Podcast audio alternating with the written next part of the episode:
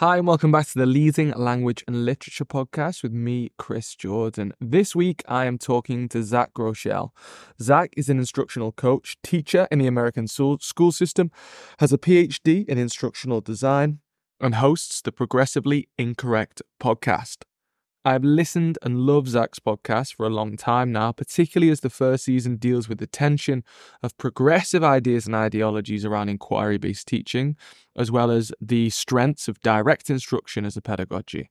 For me, these are two approaches that a teacher delivering the PYP, MYP, or DP for IB has to wrestle with on a daily basis, as well as any teacher operating in any school where competing pedagogies are prevalent.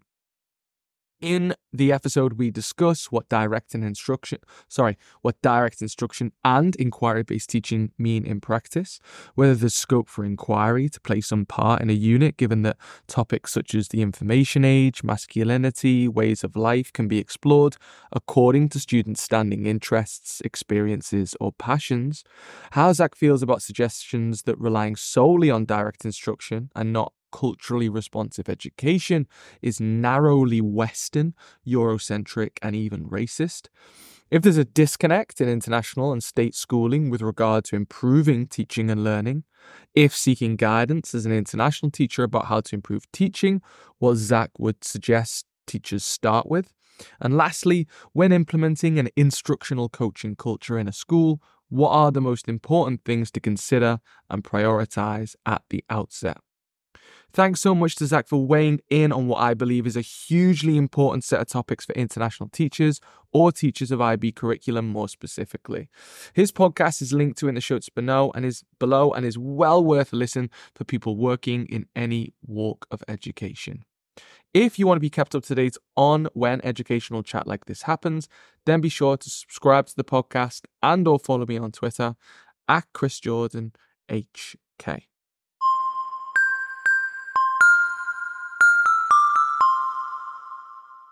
Now.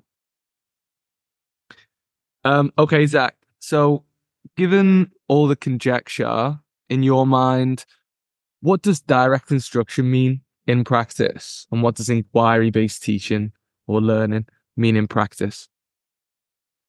Yeah, well, I mean, I'll, I guess I'll start by saying that I started as an inquiry teacher, right? Uh, and my my whole university experience was around the idea of inquiry based learning. Uh, I had this professor who, um, for science, for example, had us go uh, home with a recipe for how to bake cookies, came back to school with the baked cookies, compare the cookies to each other. And that was meant to be a provocation, as they would say in the PYP, a mm. provocation that would sort of launch us into an investigation around genetic inheritance. Um, uh, the problem, the problem pretty immediately was that, right, we, uh, a lot of energy got spent doing that and the connection was really tenuous. Mm. And yeah, uh, uh, afterwards, right, we would, we would, we would go into an investigation the entire time, not, not quite understanding where we were going or, uh, not really having the background knowledge to be able to, to, to enjoy the ride the, the professor was certainly enjoying the ride, right? But we, you know, uh, we as as teachers having this simulated to us, uh, did not enjoy it because we didn't uh, we didn't know what we were doing most of the time. And when I was a teacher, I sort of took all those lessons because I don't I don't try to be a contrarian and on purpose. I try to listen to other people, right? So I took all of those lessons and I brought it to my own teaching. And I would for math, I would put out posters on the floor and so on, have students try to try to tackle problems that uh, were uh, really the end goal of the unit. Uh, I would have those at the very start be um, be exercises for students, and students would struggle with them. I would circulate around. You know, students would ask me if I could give them some help, and I would kind of, you know, ask them to, you know, ask a friend, or I'd give a very very weak, weak, weak hint hoping that maybe they would figure it out for themselves. Um, now, I've I've been told that that's just a caricature of inquiry based learning, and it's not actually what real inquiry based learning is. But I created an entire podcast, which you tell me you listen to, mm-hmm. uh, trying to explore this, trying to explore this entire idea, and uh, there are just so many definitions, and there's so much there's so much vagueness around inquiry based learning compared to what I will now define compared to explicit instruction. Yeah. Uh, explicit instruction is a mature methodology. It's one that has been around for a long, long time. And it's one, in my view, is backed by a mountain of evidence. And when I start to say the characteristics, many of them are ones that you, people will be familiar with, but some not. Uh, the first bit is really uh, of explicit instruction is making sure that the teacher uh, is ensuring that only the essential information is presented and all of the irrelevant information is excluded, right? So we're going to make sure we capture attention, sustain attention. Often that means having students facing the source of information, always like, right?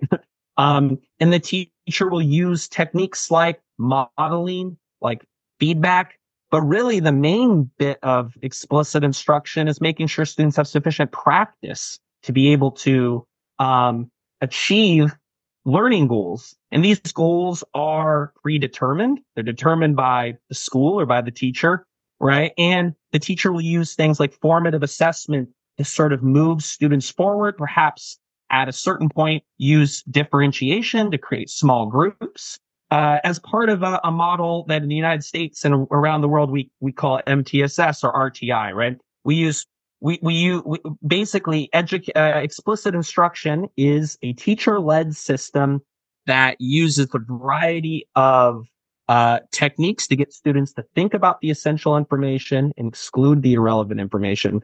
And um, when when I when I go on these debates uh, uh, on on Twitter and so on, I will I'll usually just give them Rosenshine's Principles of Instruction, which is just a paper that's free and easy to read, and I'll say this is explicit instruction. Uh, if you want it to be briefer, I will uh, explain it to you in a few sentences. Or if you want it longer, I'll give you the Hughes et al. 2017 paper, which talks about the historical sort of, um, uh, you know, traces back to the beginnings of of explicit instruction, looks at various definitions and finds 70%, 80% of the definitions share the same uh, techniques. So that's what I would say to start this podcast off. And where are we going to go from here, Chris? it, yeah, yeah. I mean, you the, the word that I always come back to with inquiry based learning or inquiry based teaching, whatever, is like it's just amorphous. Like I, I'm really, I try to um I think we're really blessed as teachers, particularly English teachers, like uh, as I am, that we've had like an explosion in books and podcasts and really accessible kind of research. Like you say, the Rosenshine stuff. Um, I kind of read that maybe six, five, six years ago, and it's and it's like, like you say, it's it can be condensed into maybe what three pages, like a three page PDF or a five page PDF. It's just fantastic and I, I try and show the same dedication to inquiry because I want inquiry to work, not just because I'm, you know, expected to as an MYP or, or DP, IB teacher, but like I genuinely, you know, I, I, I get inspired by it. I listen to these people who are kind of advocates for inquiry and I'm like, yeah, okay, I can get on board with the message or the philosophy or whatever. I listen to, like, I've listened to an interview with Kath Murdoch and James Mannion from a year or two ago. And, you know, it's interesting. But then in that particular interview, they're saying that I think Kath Murdoch, who is a big Australian, you know, educator for for anyone who's not heard of her, but more kind of primary based. She talks about the idea of like front loading information, and she says that she doesn't like that term. But then if I look in the IB literature, it will say some front loading of information is always necessary.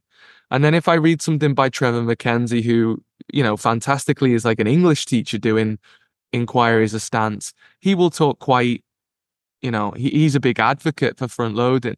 But when I interviewed him, and it was a fantastic interview that I enjoyed, I, I tried to push the issue of what is front loading. And I'm not sure I came away with it with a fantastic definition of what it is. So, like you said, I think you your fantastic kind of first series of the podcast that you that you've produced where you're having the kind of discussions with your colleague or former colleague about what it is I always feel like the direct instruction stuff. I mean, it's almost nominative determinism, but like the direct instruction stuff is really clear. And the inquiry stuff is quite amorphous. I, I can never really kind of put my finger on it. And I can't, there is, I, I did a, a master's recently about inquiry implementation in my personal school. And when I read the data, there was a study, and, and to be fair, it was an IB funded study into inquiry um, that you can find on the IB website um, by Pullman and someone else. It's terrible. I can't remember the name.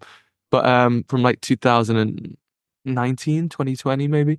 And they their conclusions were that the IB needs to do more to define what inquiry is in respective subjects and also gives more support about how to teach with inquiry. And I thought that was quite damning, given the fact that that's been a stance that the IB is supposed to have inculcated or had had at the heart of their curriculum since the 80s or the 90s. So yeah, I, I kind of um I completely echo everything about about what you said there. Um it kind of leads me on to like my next question. Go on, Zach. Sorry, were you going to respond there?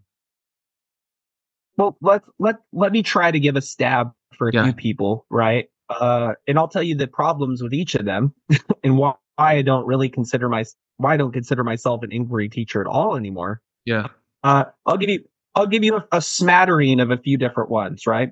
Inquiry based learning could be uh, the entire cycle that an expert does in their field. And I say that as a I, I did my PhD dissertation, right? That was an inquiry project. And essentially, after I did a bunch of coursework and gained some knowledge, um, I was asked to do a dissertation, and that dissertation lasted a year, right? And so in school, uh, you can apply that to science, and you could say you, you, we're going to do experiments, just like a science a scientist does. You in in history, you can say that you're we're going to give you a you know have you find a bunch of primary sources and synthesize them and create your own uh, historical review, right? Uh, in math, we could have you creating your own proofs, right? The issue should be pretty obvious to, I think, to most people that the thing is, is that students are training to become those things.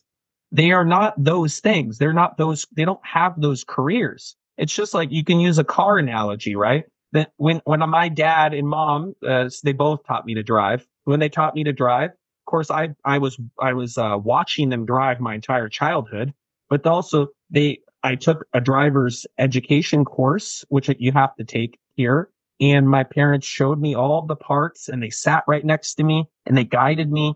And I wasn't being a driver at the beginning. I was learning to drive and slowly through scaffolding, I was able to, to drive on my own. This is the truth with anything else, right? You don't do the end the, the, the end goal of the career as a first grader or as a fifth grader, uh, you're learning about those things and it requires a teacher to explicitly teach you all the things that maybe those scientists take for granted when they're doing it as part of their careers. Um, the other, the other, uh, uh, definition that comes up with inquiry based learning is simply just exploring something. It's just a learning event of exploring stuff. And so that's where you get the productive struggle, the productive failure. Uh, you get even people claiming that pre-testing is inquiry based learning. You get people saying that asking lots of questions is yeah. inquiry based learning, right? Uh, and of course, with explicit instruction, you're having students work on things independently. You're asking them lots of questions. You may even develop an inquiry mindset, which is my third one. Just that the teacher values what the students think and doesn't shut them down and correct them every two seconds, right? So I, I try to be fair with it, but like you said, everybody just keeps changing their definition or, or, or their meaning midway through the debate. And you can't really, you, it's, you can't really uh, gain any ground in those type of conversations. I, yeah, I agree fundamentally. I think the driving analogy is such a good one. I think particularly for adults because it, you know, it it's, it communicates like a learning kind of experience that we've all had like relatively recently, I suppose, in our adult lives. The front loading thing is the thing I always come back to, and it's like in that analogy, the front loading is all the experiences that you would have to learn how to do every kind of you know function process movement in a car and that kind of betrays to me the definition of front loading. Front loading kind of connotes this idea of like you know this is the really foundational information that you know you just got to get that out of the way and then you can explore blah blah blah. But to me that's everything. That's like everything that you would need to then become like a driver. Like that that that's not front loading that's just loading. That's like everything that is kind of uh, needed to be proficient in that particular skill and then once you've got that it's like anything else is extra if you want to go on and become like a really clever person in terms of how you conserve fuel or become a race car driver or become someone who's, you know, a, a truck driver or something like that. Surely that's when this inquiry would then start to you know occur because you have the sufficient amount of knowledge needed to become proficient in something like if you were you know a scientist or a mathematician or whatever and then like you did with your dissertation or your phd you can go off in a direction that is not necessarily foundational or fundamental but it's kind of an offshoot of that core skill. And th- this is the tricky thing, I think, with inquiry. It's like, if you're saying to me that inquiry is the whole process, that, yeah, I have an issue with that. If it, if the inquiry is like an exploration and it's kind of, yeah, to, to, to not labor the point, I completely agree with you that the definition keeps changing depending on who you ask. Um, but that does kind of segue into my my next point, which is that in terms of what you just said, like disciplinary knowledge, like what it takes to be an English student, a scientist, a mathematician, a driver, like I'm very hesitant to accept that disciplinary knowledge is best taught in any other way than direct instruction. But, and we are kind of, you know, committing that crime of changing what inquiry means here, but looking for a place for inquiry to happen. If if I was teaching in a thematic way, and that is kind of the trend now in English. Not to say that it will always be the trend. I do think it is a good approach. Is there a scope for inquiry to play some part in a unit when the topics are things like the information age or masculinity or travel or ways of life or love of literature or something like that? I mean, can they be explored according to students' standing interests, experience, or passions? Because that those three words come up a lot in inquiry. You, you're meant to engage students' interests, experience, and passions. Like in practice, like in my own classroom, this kind of means that there would be pockets of inquiry, whatever that means, that allow students to apply what I've taught them, this front loading, to an to to an area or a direction of their own choosing. Is that clear? Or do I need to give like an example?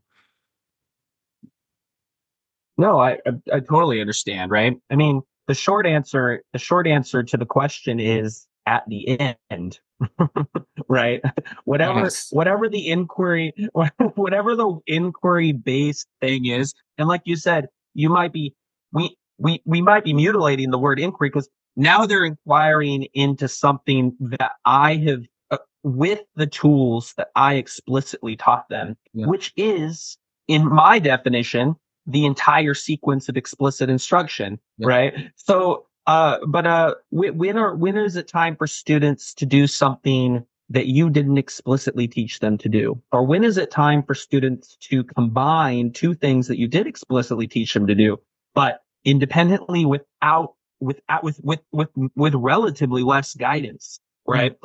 All at the end, and um, that might mean that the the project or the investigations uh, are delayed to to some inquiry based learning folks' taste. It may mean that these are much briefer and and and much more highly scaffolded. They may seem like to to to to people that are really into that kind of loosey goosey discovery stuff that really the students are quote unquote regurgitating things that they just got taught because mm. what they're doing is applying it, right?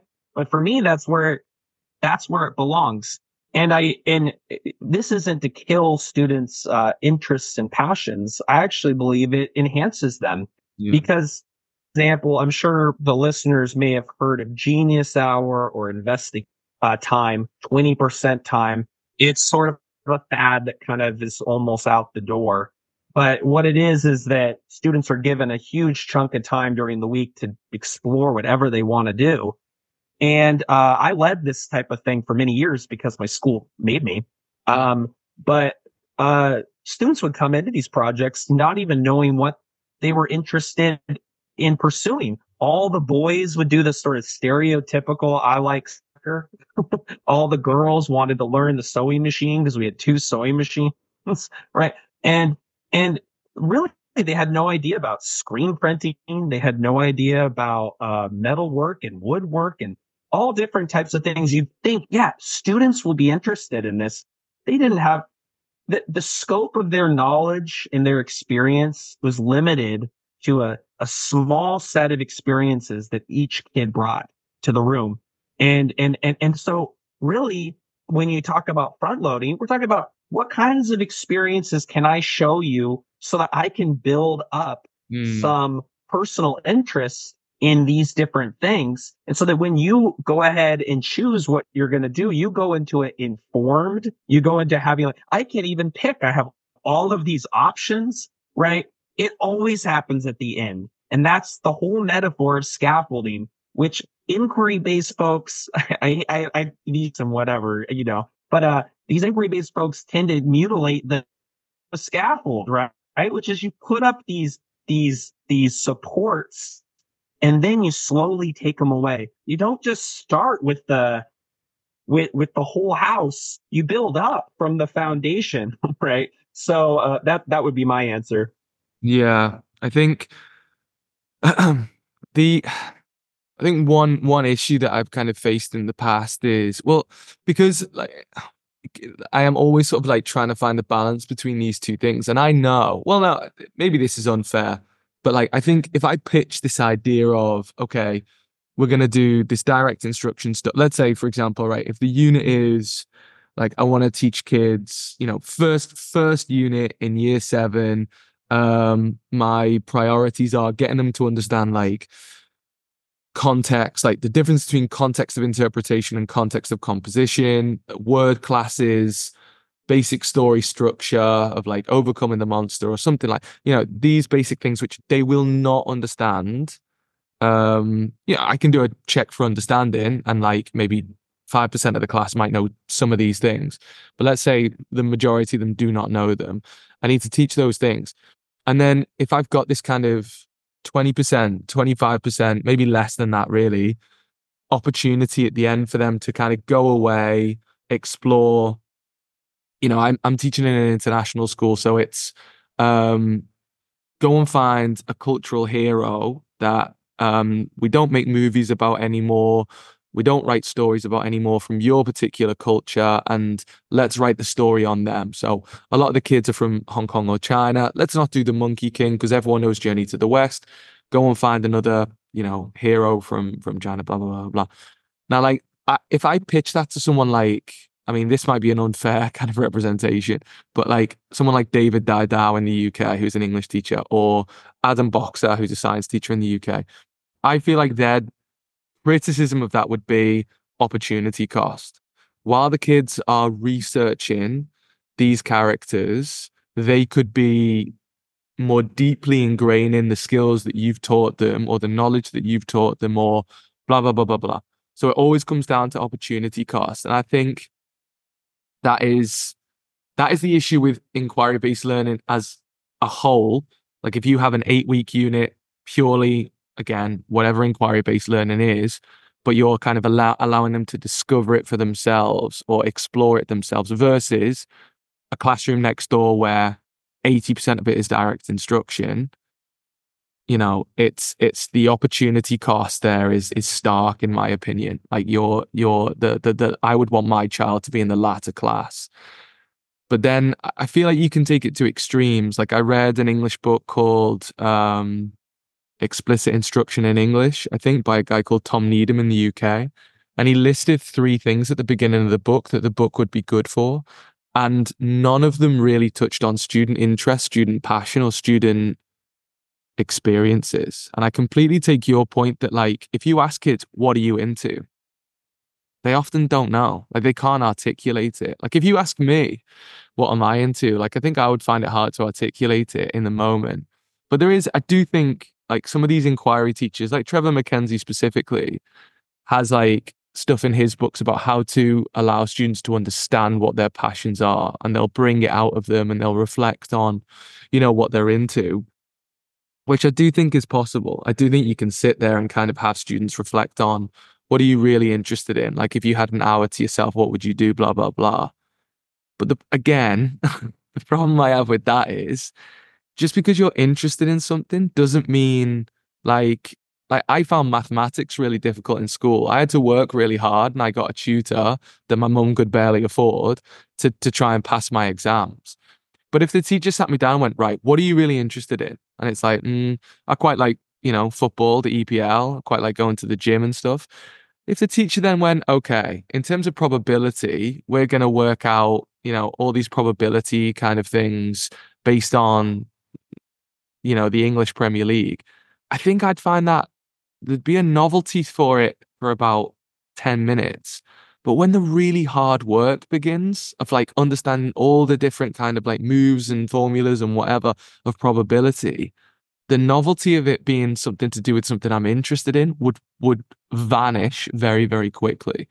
And I think like anything, deep work is required to really understand a particular skill. It doesn't matter if it's about something that you're interested in or passionate in. That might add like 5% buy-in, but like anything, I think you've just got to kind of instill confidence in the kids and and you know positive reinforcement and all that stuff. I don't know, but um, yeah, I'm I'm I'm going on and on now.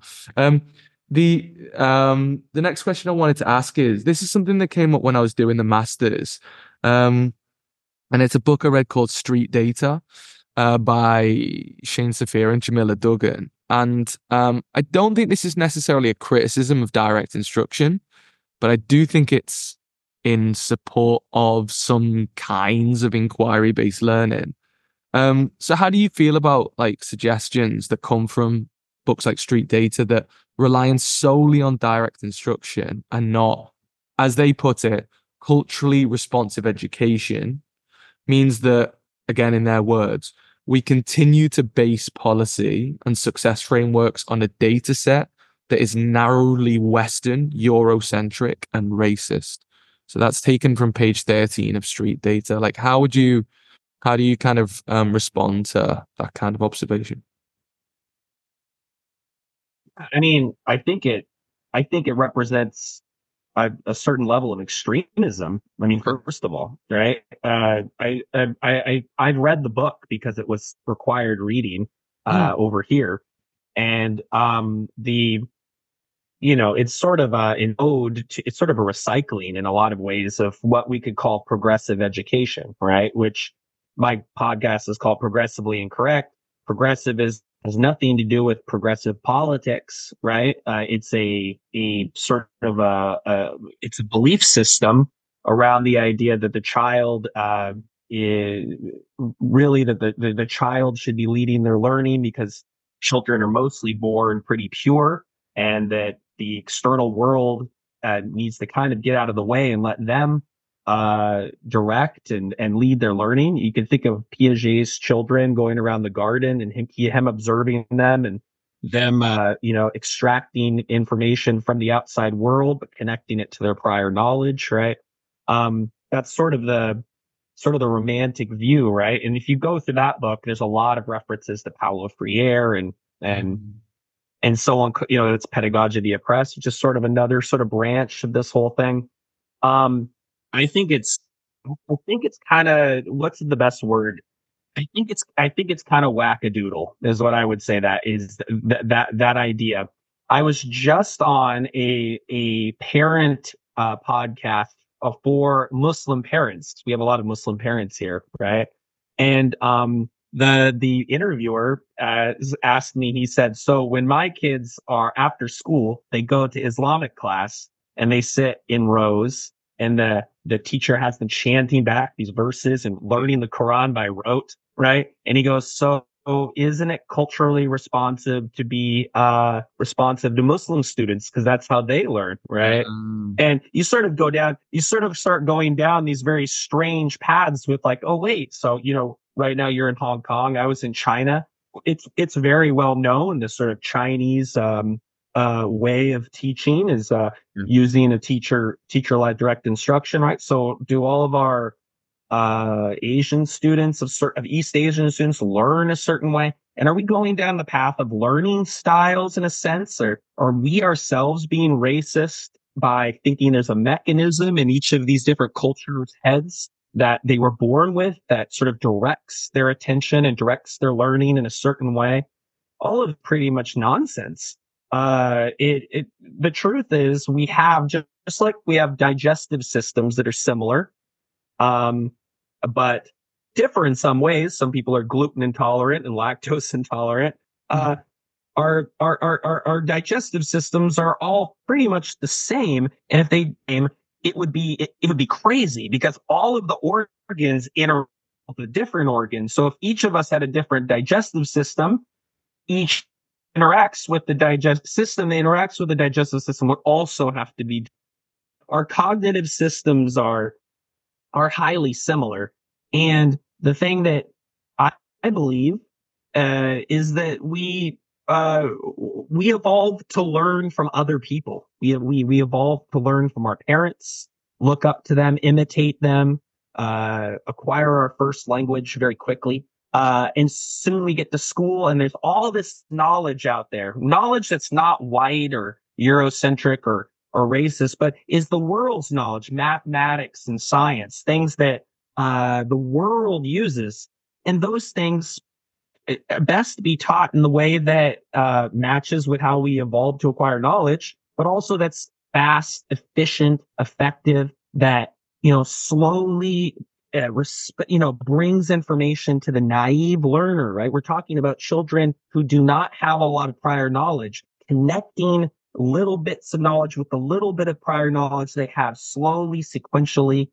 That's the type of teaching kids need. And we understand this when it comes to special education, because when the kids start to fail in mainstream education, they go to special education teachers, right? And those teachers put them in small groups and they teach this material in such an unambiguous, clear and concise way. And they give them lots of repetitions because they understand the, these kids probably have lower working memory. They struggle with attention. I've got to gain their attention. I've got to really break this stuff down. For some reason, when we get to the, the private international schools, which I worked in for many years, uh, and we don't have all of these external measures of achievement. We have really bright kids with really bright parents, and we start to forget uh, really how important it is for our struggling learners to get explicit instruction. And so, yeah, that, I reject the entire premise of that, of, of uh, that, that, that, that a really good teaching method that we evolved to use with each other is somehow, uh, not applicable, uh, to, to the vast, to, to humanity, right? I think mm. that's nonsense.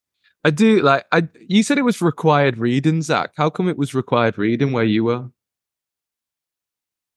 Um, I mean that education education loves this stuff, right? Um, they, oh, so it wasn't like a state mandated thing. Oh no, no, this was uh this was something. It actually came in right before I came in mid year because of COVID, and they said, "Hey, we already read this." So I actually don't know what the discussion. Were, but it's yeah, on, I read it. It's on my bookshelf. Yeah. Uh, I have a great story. Uh, there was a librarian at my, uh, uh, not at my school, but at a different school who, um, principal comes by and he said, so I've just taken a bunch of street data, he says. And what I did was I asked all the kids, uh, what was their favorite specialist class? And they all said PE. And he said, okay, what's your second favorite? And they said art. And he said, okay, what's your least favorite? And they said library. And so the librarian comes up to me and te- uh, she, she, I was just told I have the most boring class by this, this numbskull of an administrator. Yeah. And, uh, I go to her lesson. She's teaching from the front, but she's reading these books. She's only got 20 minutes to teach, and it's beautiful. It's interactive. The kids are all at the edge of their seat listening to the story. And then she has them check out books. Um, we're a sucker for this, Chris. Yeah. yeah. You know what I mean? I I did. Well, it's so funny. Like it's the it's such an excellent segue into my next question. There, what you talked about with the the international teaching scene, because it was I I I had it passed to me as in almost the same way as you did, where I think they'd been given out to all the head teachers maybe in um, my particular foundation. So there's like 22 schools in my foundation, and I was having a meeting with um, a previous kind of management person in my school just to make sure that my research would be okay for my masters. And they said, "Oh, this is a book you should really read. This is a book you should really read." And they gave it to me. I read it. I was like, okay, yeah, it's quite interesting. I've never really heard um, this kind of like the the tone of it seemed um I don't know what the right the right word is, but like it, it felt yeah quite a um you know it sort of required you know instant kind of reaction. It a reactionary i suppose reactionary tone is quite good. I, I don't mean in that in a pejorative sense. But then the I kind of mentioned it to people that I'd read it, you know, in passing when you're trying to make small talk or like polite conversation in in the lift or at like an after work sort of um soiree or whatever. And just like no one had actually read it. Like they, they'd been given out to like all the management and management had passed it on to other people. And and very few people and they were very candid. They were just like, no, I didn't really read it. I didn't like this, that, and the other. Um but yeah, it it kind of yeah, I it it definitely kind of if you read the back of it, it's almost a call to arms. And I agree with you that in education, a lot of these books look great on like a, a principles shelf, and and lethal mutations can kind of I think eh, you know I think some people did read it and but it's it's yeah i think it, it's problematic. A lot of it what it's saying is problematic i think but um yeah I, um, but yeah as i said you kind of you segued really nicely there into this kind of uh conversation about international and state education and i had a conversation with a, a fellow teacher a couple of months ago who's in bangkok after he he put something on twitter basically saying why is there so little conversation in international teaching about improving teaching and learning. Often because the the curriculum changes so much with the IB or IGCSE or whatever, there's lots of um, there's lots of what's the word kind of uh, resources being shared. It's like right, we've got this new kind of syllabus, we've got this new um, uh, scheme of work, uh, not scheme of work, this new kind of uh, exam spec. Who teaches what? Does anyone do photography? Does anyone do this? Does anyone do that? And that's really lovely, but there's very seldom any conversation about like best practice or teaching and learning. And to me, it seems like writing, podcasting, online debate, it really seems to emanate from outstanding educators in the public sphere. So, you know, you've got yourself, uh, to the best of my knowledge, I, I think that you're in the public kind of sphere, but you've got Ollie Lovell in Australia, you've got um, Craig Barton in the UK. Like in my particular like subject, you've got Jenny Webb um, who's who's an amazing teacher, but she's in the the, the public system. David Didau's in the public system. Uh, Adam Boxer that I've mentioned before teaches science, but he's in the public system. Um, Action Jackson, even the, the, you know someone who's a pastoral person, public system.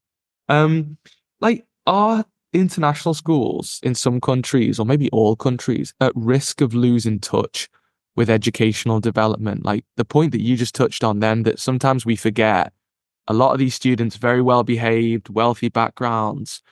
It's easy to slip into this kind of thing of like, oh, I'll give inquiry a go because no one's going to throw a chair at me. Or I'm going to give inquiry a go because my results always seem quite good when we get to the IGCSE or IBDP. And forgetting all about the shadow education of tutoring and things like that that every parent in my school or most parents can afford. Yeah, are we are we at risk in international? By way, I mean me and my colleagues. Are we at risk of losing touch with what good teaching and learning is? Do you think? That's such, that is such an interesting question. I mean, because for a while I was the one of the the the I was I was like you. I was one of the folks overseas who uh, was at international school and and uh, I was in the online debates, and essentially what they would do is we, we would have these discussions, and people would just Google me and find out I work at a at a at a private school overseas, and they just start dismissing uh, anything I had to say after that, right? Which is just like a form of ad hominem, right? You you don't listen to the you don't actually attack the the argument, you attack the person, and one of the things you can attack is their their their resume, right? Even now, because my profile picture looks kind of young, uh, people assume I've you know uh, I only I only taught for a couple of years, or it says I'm an instructional coach. So they think I immediately left the classroom. Right? Even now, it's still it's still I'm on shaky ground. People will say that uh, my school isn't as dangerous or is is poorly behaved as as I'll as as as I say it is. I can't send them it because I don't want them to to email the school. So I send them a list of the 30 failing schools in my state and I say, it's on here. You just have to trust me. right. Um, but, um, but, uh, to your point of like international education, it is quite, it is quite a bubble, right? Uh, I'm, I'm sure you know, um, Kirschner, Sweller, and Clark, the 2006 paper that I, I mentioned quite a bit uh, online paper for, for listeners who don't know about how uh, uh, things on your own, figure things out on your own, really taxes? And so it's much better to give the information up front by using like worked examples, process sheets, and things like that. I read this paper with my school. I just asked the principal, can I start reading articles with uh with my international teachers when I was overseas? He said, yeah, do whatever you want. You, you know, you can use the library. Mm. And that was the first text because I wanted to inspire some debate. And dozens of people emailed him apparently saying that they didn't think that the text should be read uh, yeah. uh, based on the title, right? Based on the title alone. Uh, this doesn't belong in an IB school, right? So you got this bubble that you're in and you've got this problem where probably not a lot of people are, are going to listen to you as an authority on state schools because they don't really trust you because they think you can't handle the classroom. And I say this, I was an international teacher for seven years and I had that same frustration. I'm like, dude, let me back in the classroom. I will manage a classroom. Mm. Um, it's a really interesting place to be. I wish there were more voices from international education, to be honest.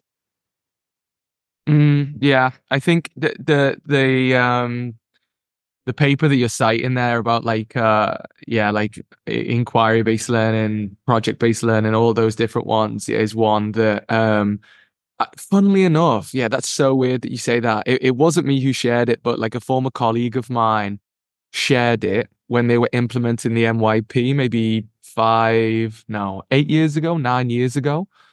And she was then uh, vilified might be too strong a word, but certainly the principal um, kind of had them in the in the crosshairs of like you know slightly more observations of their lessons and slightly more um, kind of questions as to you know what are your plans for next year in terms of CPD and stuff like that. Just yeah, bizarre kind of um, treatment around like any sort of skepticism when it comes to inquiry. Um, but the I think like, open up your um sorry open up the uh the IB uh I think it's principles in the practice or yeah. whichever whichever book it is depending yeah. on the thing. Open it up and, and and go to the first I think it's the first page where they yeah. say what an IB learner uh what the IB mission is, what the IB learner is, right? Yeah, and yeah. just start picking out words. The, these folks are not the IB learners who reject yeah. yeah, yeah. So you have yeah. You have the learner, like the MYP learner profile. Yeah, I think one of them is open minded. So already you're done. Like another one is thinker, another one is communicator. Yeah, it's so true. Um, but the um, I think uh, it was uh, literally last week. I was kind of sat in, you know, waiting for my uh, son to finish his karate class. He's like four or five years old, and I was sat with another parent, and she it was such an interesting conversation. She she found out that I was a teacher at the particular foundation I'm a teacher at, and her son was at a primary school that um let's say is part of a trust or foundation or whatever that kind of um pushes inquiries like uh, pyp pyp type of thing. And she sort of said she was being quite guarded at first and i think the more she spoke to me the more she opened up but she said she had loads of reservations. So she was uh, ethnically chinese um, went to school in um, the, in hong kong and then went to the uk maybe when she was a teenager came back family in in in hong kong and obviously like most hong kong people they're they're bilingual their english is perfect. Her son again ethnically chinese her husband's chinese. Um, they'd sent her sent him to a, a kind of Western British American whatever style um, uh, primary school, and she had major reservations about the fact that the, the the principal had basically said we do not teach phonics. Um, we you know we're we're discovery based, we're play based, we're this, we're that. Um, and she sort of had major reservations about like him staying in this primary school and then going into the secondary school. But she said her time in primary school and secondary school was miserable, she said, because even though it was direct instruction, the teachers were you know they would make them feel like they were nothing. They would they would sort of say you know this isn't good enough even if they were getting a's and a stars and all these things. And she might be romanticizing it or she might be kind of you know exaggerating how bad it was but it, it doesn't fall far away from the truth that I've heard before from like my own extended, like my in-laws and stuff like that, that you know, the demands put on students in in local schools can be quite um exacting um as well. And she was like, if only there was something in the middle, if only there was something in the middle. I don't want him to go to a school where they reject phonics as a, a pedagogy, but at the same time, I don't want him to go to a school where he's being kind of uh, pilloried uh, if he's not learning every single fact on the piece of paper. And I think this is the problem, isn't it? I think that you th- th- that is the debate in a nutshell in some ways.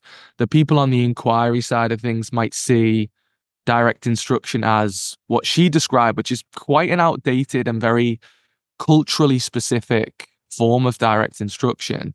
And at the same time, kind of um, people on the direct instruction side might see inquiry as what she's describing in in this international school but unfortunately that is my perception of what happens in some international schools uh, and mine uh, included to a certain extent i think you can get away with you know just just just floating along with these kind of inquiry based i don't even think they're that rigorously inquiry based i think if you got like Trevor MacKenzie or, or kath murdoch or someone like that over i don't know if they'd be singing the praises of what some teachers are doing like what what i observe or what i kind of hear is best practice in some classrooms but because there's no checks and balances there's no ofsted there's no state mandated whatever there's just the ib check and the IB check is kind of, you know, we're the customer at the end of the day. We're paying to use their product. So they're not going to come in and say, you are not going to use our product anymore realistically. And I think there's this really kind of um, vicious cycle of um, a lack of checks and balances where, you know, you could be going into a classroom and, and, and claiming it's inquiry, but I don't really see any learning going on, to be honest, whether it's inquiry or otherwise. Like inquiry means actually kind of like delving into what's interesting or passionate or to me the students aren't engaged at all and they've kind of they've come up against a wall of resistance um extraneous load or like cognitive overload and they're just doing something they shouldn't do so it's a really interesting yeah conversation. I mean uh, for what it's worth my conclusion was to the parent i said i would keep them like in a a school that purported to have you know inquiry and pyp because you are going to have some teachers that are incredible at it that know the value of some inquiry and some direct instruction but i wouldn't you know if you've got the money and this is a terrible thing to say but like if you've got the money you've got to consider also like private tuition to kind of bolster because that is direct instruction, right? There's no there's no tutor in the world that's doing tutoring through inquiry. That is direct instruction. But yeah, crazy, crazy that I even have to have that conversation, to be honest. Um Yeah. Um, and you're English, right? That correct. Yeah, correct. Yeah, and so I think I, I from because I've had so many discussions with English educators. A lot of them are now my friends. We we meet at research sheds, you know, kind of Mm, thing, right? Um, but I think that might be wh- where you, you're being pulled in a different direction than I am yeah, because you you lingering in the in the background of your your uh, schema are the Michaelas and the Mossbournes and yeah, these these trusts the- that are that these behavior hubs, the Tom Bennett's, right? Uh, you have this um you have you, you, you, you have something to point to is like perhaps for me, um, you know, maybe for you, uh, this is too much. mm, This is uh, it's too fast paced. It's too many knowledge organizers, too much crammed into a year, and so on. Uh, it's the wild, wild west over here, Chris. yeah, it is nothing. It's nothing like that. Every school is full of either bad trads, is what I would call them. I mean, they're doing really bad explicit instruction that I could never, I could never support, or they're they're groovy progs and they're they're wasting time. They're giving lots of lots of movies and and and candy and uh, you know and all in between uh, because every teacher just kind of gets to do what they want to do. Every district mhm, does what they want to do. It's too big of a country. We're famously have that anti-intellectualism in America where, you know, our, our sports are more important than our schools. Uh, so I, I I wonder if that actually brings some clarity maybe to to to you in terms of what I think of in terms of explicit instruction. It does sound analogous. I think the US kind of system, obviously, like different states, different districts, different this, different that. Like it is analogous to like international schooling, I think. Um, in terms of, yeah, it just classroom to classroom. I've heard Craig Barton describe it as lesson lottery, where it's just depending on, and I don't even think it matters because we're uh, the majority of my colleagues are British, but then it depends when you left Britain to become an international teacher to some extent. Because, like you say, the fad trads or the trad fads, whatever, like there will have been some when, you know, a teacher who's been here 40 years, a teacher who's been here 30 years, 20, 10, 5, 2, you know, there's a different kind of educational landscape. And also, but that's not to say that if you've been here 40 years, you could have kept up to date quite easily. So there's another kind of layer of complexity. It's like, how long ago did you leave? To what extent are you still in contact with what's going on there or globally? You know, it's not just the UK that are, you know, good at these things. Australia is fantastic. Canada's apparently very good, and or parts of Canada are very good, parts of Australia. So it's again, it comes back to that checks and balances thing where it's the the the the inputs are so wildly different and that's being represented in the outputs in the classroom and yeah i don't know. It's tricky. It's really interesting but it but it's tricky i think. Um if you were though like you, you gave the example before of working uh, in china i think it was and and sharing that paper with people um like your colleagues. Like if if if you were a te- international teacher listening to this and like i think there are some it's not just my mom who listens.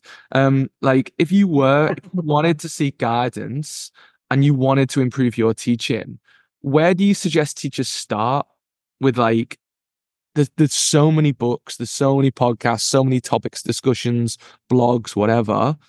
Where would you sort of start them off in terms of like, yeah, I'm a 24, 25 year old teacher. I want to be more research informed depending on my subject, obviously, but where do I go tomorrow, this weekend? Where do I go? Yeah, I would start the most accessible place to start is Dan Willingham's uh, Why Don't Students Like School? Mm, And essentially, that is just chapter by chapter answering some of the questions that every teacher has, right? Is growth mindset uh, a thing?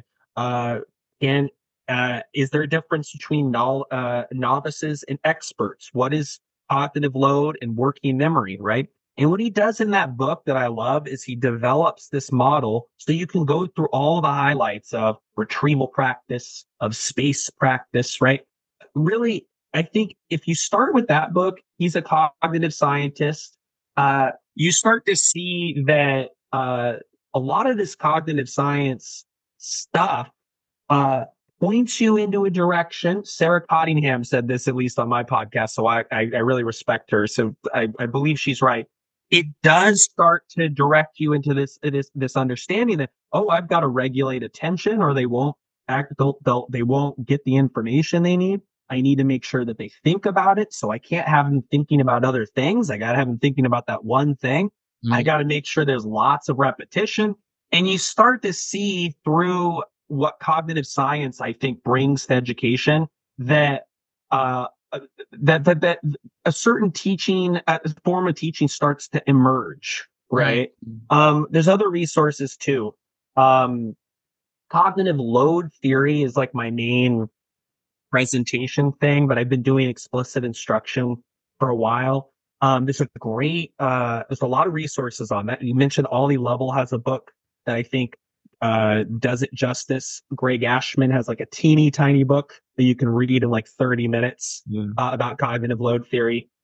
Um, start with start with uh, start with working memory because that is the structure where all thinking happens and it has to be processed. And if it really is as limited and as fragile as I'm making it out to be, the implication is we have to be very careful with how we present uh, information and make sure they practice it a lot. yeah, 100%. The Dan Willingham one, yeah, I, I, feel quite proud of myself that that was one of the like the first ones that I completely agree with you that that is a fundamental text because like my wife is also an English teacher and we have to drive about 45 minutes for me to drop her at her school before I go on to mine. And sometimes like we'll talk about um, when she can like stand to kind of stay awake in the car and listen to me rabbit on. We'll talk about like such individual minutiae things within English and like why it should be done in that particular way. And sometimes like um like I'll go and watch another teacher or another teacher will sort of ask me for advice on something. And I find that if they don't understand that cognitive load thing, my advice is scattered on very rocky ground because they can't see the steps that I've taken to get there. And it might be like eight steps. So when we're talking about kind of um, how to approach a particular exam question in a particular exam in year 11, it might be like, okay, well, there's no point practicing like this because it's dependent on them understanding at least 95% of the text itself. And even then, there might be some hinge vocabulary in there that they do not understand. And without that, they're not going to be able to access it, blah, blah, blah, blah, blah. So there's no point practicing like that. Okay, well, then how do we practice for it in the long term? Well, we need to explicitly teach them vocabulary. Okay, well, how do we do that? Well, I suppose that we need to, and like, you have this conversation and it's just slowly, slowly, slowly going back to cognitive load theory. And I mean, you talked about it before in terms of like students with learning needs. So like it, it's a very reductive kind of um, way to describe cognitive load. And I've heard uh, Guy Claxton kind of criticize this model, but I do think it's a really useful analogy that if we've got kind of like four boxes or four hands or four whatever in our head for working memory, like four things that can hold on to things. Some more higher attainment students have got like six or seven. And then like students with learning needs might only have two. Like that is a, such a fundamental idea to understand in terms of differentiation, lesson planning, um, everything, just the absolute foundations of like lesson instruction, I think. So I completely agree with you. And Dan Willingham's one Dan Willingham's book is is fantastic for that. So I, I would I would second that wholeheartedly. Um, so yeah, thank thank you for that. That's a great suggestion. Um, the last question I've got for you today um, is kind of like it's a bit tangential actually, but um, instructional coaching is obviously a big thing. Uh, well, not obviously, but it is a big thing in in the UK. I think again, coming back to that like checks and balances thing, a lot of schools feel kind of Ofsted looming over their shoulder or they're part of a trust where they, they've got to meet certain standards and blah, blah, blah, blah, blah. In international teaching, you don't see a lot of instructional coaching. And I wish, I wish we did. we are trying to start it up here in my school with a very small group of teachers at first, maybe eight of us, and we're going to kind of instructionally coach each other. Um, and this is going to start happening after Chinese New Year. Um, what are the most important things to consider and prioritize at the outset for you, Zach? Yeah. Um, I mean, well, I am an instructional mm-hmm. coach, and I know that that's that, that means different things to different people. So I always like to kind of explain it. Uh, you know, instructional coaching is like an action. Like I can be a, a principal or a leader and do instructional coaching, but there are places in the world, like the United States, where uh, their schools have like one person who does most of the this coaching. So I meet with teachers on cycles and we talk about what I observed in their lessons. We create goal. Uh, it's a lot like what a, a coach would do with, uh, you know, with playing soccer or basketball, right? It, it's watching the, the game film together sometimes of their teaching. Uh, it's passing them resources. Um, so that's that's what I do for most of my day. I also teach a little bit, but um, uh, so like yeah, what what what's your question? What do you want to know? Like like what, what are some things that people should know about this job? no, like I guess there's like there's about I would say there's eight of us, so we're self-elected. We want to do this thing, and we had like the briefest of chats maybe two weeks ago, and essentially we're we're kind of um, talking about how, in terms of professional development, we've got very heavy teaching loads respective to international teaching. So we, we maybe have one free period a day. Um, and, and obviously it's quite hard to liaise across departments in terms of like coming to watch each other and, and we can get cover and stuff like that. But essentially, I suppose my question is if we're going to meet maybe once a month as a little group and go and watch each other teach in terms of developing our own personal practice. And none of us are trained coaches. We're all experienced teachers. And some of us have been head of departments before, some not. That may or may not be relevant. Like, what's the most important things to consider or like prioritize at the outset of a scheme like this, would you say? Uh, the first thing I would say is you need to have an instructional focus. Mm. Um, I, I, I take this actually from one of my good friends in the business, Gene Tavernetti. Uh, basically, he, he, would go so far as to say that uh, instructional coaching will fail anywhere without uh, an instructional focus, and that can be very specific. Like we're looking at active participation through cold calling, turn and talks, and mini whiteboards or it could be a little bit more general, like we're looking at formative assessment or we're looking at classroom management, right? But having agreed upon focus directs the discussion. Uh, and, and, and sometimes it's kind of hard to get to that, right? But if we, if you can get some consensus and basically ha- say to everyone, and now we'll, we're going to move forward only on this. We're going to narrow our focus. Yes. I think that that's real. That's really important. Um, so start with the instructional focus and you guys are going to meet together. Uh, you, got to figure out a way to cover for each other. And so I, I make these systems for teachers who want to do this all the time, right? Uh, create a calendar, create an Excel spreadsheet and say, okay, I'm going to cover these classes or I'm going to call in some subs for these classes or during your free periods, here are the ones you're going to, or pick out of a hat. This is the person you're going to meet with meet with, you know, talk to them right now about what they're likely to see so that they can have a good idea of what they're going to see. And, and, and, and I'll come in with some notes. You're going to want to lay some groundwork probably around norms. Uh, you, you, know, you want this to be a positive experience. It's not something that really, uh, should feel, uh, like their move is being scrutinized or that they're being criticized, you know, for their teaching. I think instructional coaching is mostly being positive, but there's always a bit of there's always a bit of feedback that has to be that has to be in there, especially if you're like me, who's been there for long enough that I tell my staff every year at the beginning, I'm going to be a lot uh, more free uh, wheeling with with my feedback this year because it's my job to give you as much as I can and with the very limited amount of time I have with each of mm-hmm. you. Um, I would start I would start there and realize like you just said like none of us are instructional coaches. None of the instructional coaches I knew uh, I uh, were had any of this experience either. We just sort of have to make it up as we go. It's a right. new, undefined, ill-defined profession. Uh, it's a job that a lot of people use as a stepping stone to go to. Uh, they don't really take it seriously, and so I think I think you um I say something you can create the model on your own. Is this is this something where we're really just going to reflect on teaching, or are we are we going to kind of be a little more more pressure on ourselves to actually see some results? Are we uh, come to these meetings with something to share, or is this going to be more conversational? You know, I think that's up to you guys.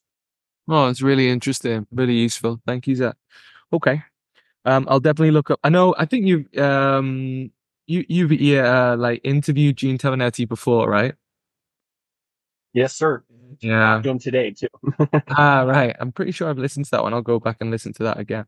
Okay. Um, but yeah, all that remains for me to say, Zach, is just like thank you so much for giving up um your time today. It was um yeah, I think aside from my wife who has to deal with my kind of like diatribes on a on a weekly basis, um, in between kind of falling asleep at, uh, in the passenger seat, it, it, it's rare to have like these big wide ranging conversations about, you know, inquiry, direct instruction, stuff like that in international teaching. So it's really, really good. But apart from that, like you're putting so much good stuff out there on like Twitter and the podcast and stuff like that. I think there's there's a nice kind of triumvirate at the mi- in the minute between like you in um, the US and and Ollie Lovell in Australia and Craig Barton in in the UK. Not to say they're the only people, but um, this is a really nice kind of global triumvirate of uh, anglophone uh, teaching advice out there. So thank you very much for that. Thank you very much for talking to me today. And yeah, uh, enjoy your evening, I suppose. hey, I really appreciate it. Thanks so much, Chris.